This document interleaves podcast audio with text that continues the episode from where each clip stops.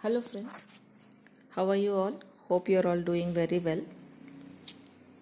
It's a pleasant afternoon on a Saturday, and uh, the news of India winning gold in hockey is still fresh.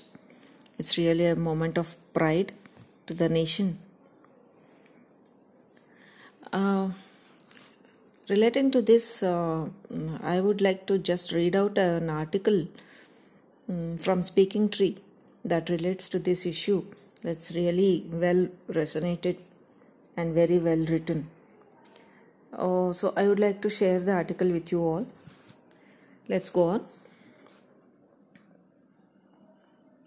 This is titled Mahabharat Lessons for Sportsmen and Fans by Aruna Narlikar. It's really very well written, very inspiring. Let's go ahead. As we revel in the Olympian feats being broadcast on our television sets, it is important to reflect on how sport can bring out the best and the worst in us. This is dramatically il- illustrated in the Mahabharata, our ancient but living epic, uh, epic which never ceases to remind us of the scope of human frailty and potential. Even the most callous of its villains can sometimes show exceptional i- imagination and heroism, and even the most celebrated of its heroes can come across as petty and low. In one sporting incident that would exercise profound impact on the history of the war, Duryodhan, usually a baddie in the epic, showed tremendous sportsmanship, winning a powerful ally and a loyal friend. The Pandavas and Kauravas had completed their martial training and were proud to display their skills in a sports tournament. Both sides were evenly matched except for Arjun, who was emerging as quite the star of the show. At this point, a handsome stranger arrived on the scene and challenged Arjun.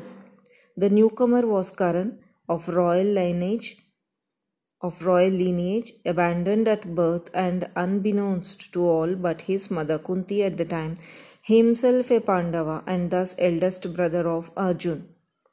Arjun's reaction to Karan was unsportsmanlike. Angrily, he threatened to demolish his uninvited and presumptuous visitor. Karan's response remained courteous. Karan was then asked to reveal his birth and lineage, for the rules of caste and class would determine whether Arjun would agree to fight him or not. Karan turned pale at the prospect of having to reveal what he believed were his humble origins.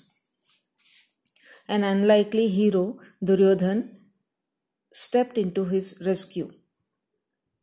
He reminded all in the arena that the claim to royal status lies not only in blood but also in heroic deeds and leadership.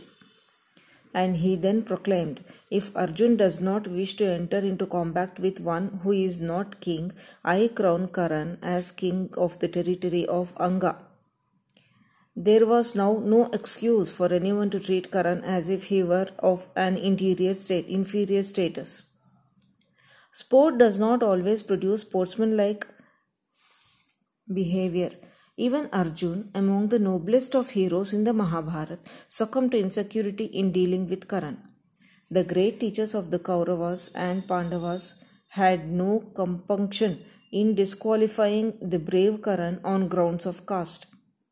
Hooliganism and racist abuse, which followed England's defeat to Italy in the UEFA final last month, are ugly examples of the terrible behavior that sport can produce in present times. But this does not have to be the norm. Duryodhana, despite all his many voices, showed real sportsmanship.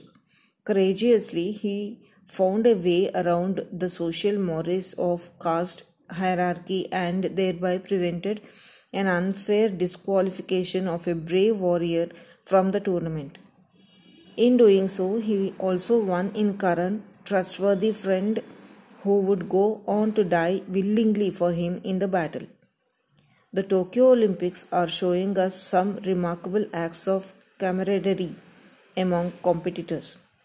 Two equally exceptional and deserving high jumpers chose to break their tie not through a jump off but by sharing their gold medal. In doing so, both players emerged as not only true sportsmen but also true heroes. This was what Aruna Narlikar had to say about the recent uh, sports in Olympics. The article is uh, good and it, it was an interesting read for me.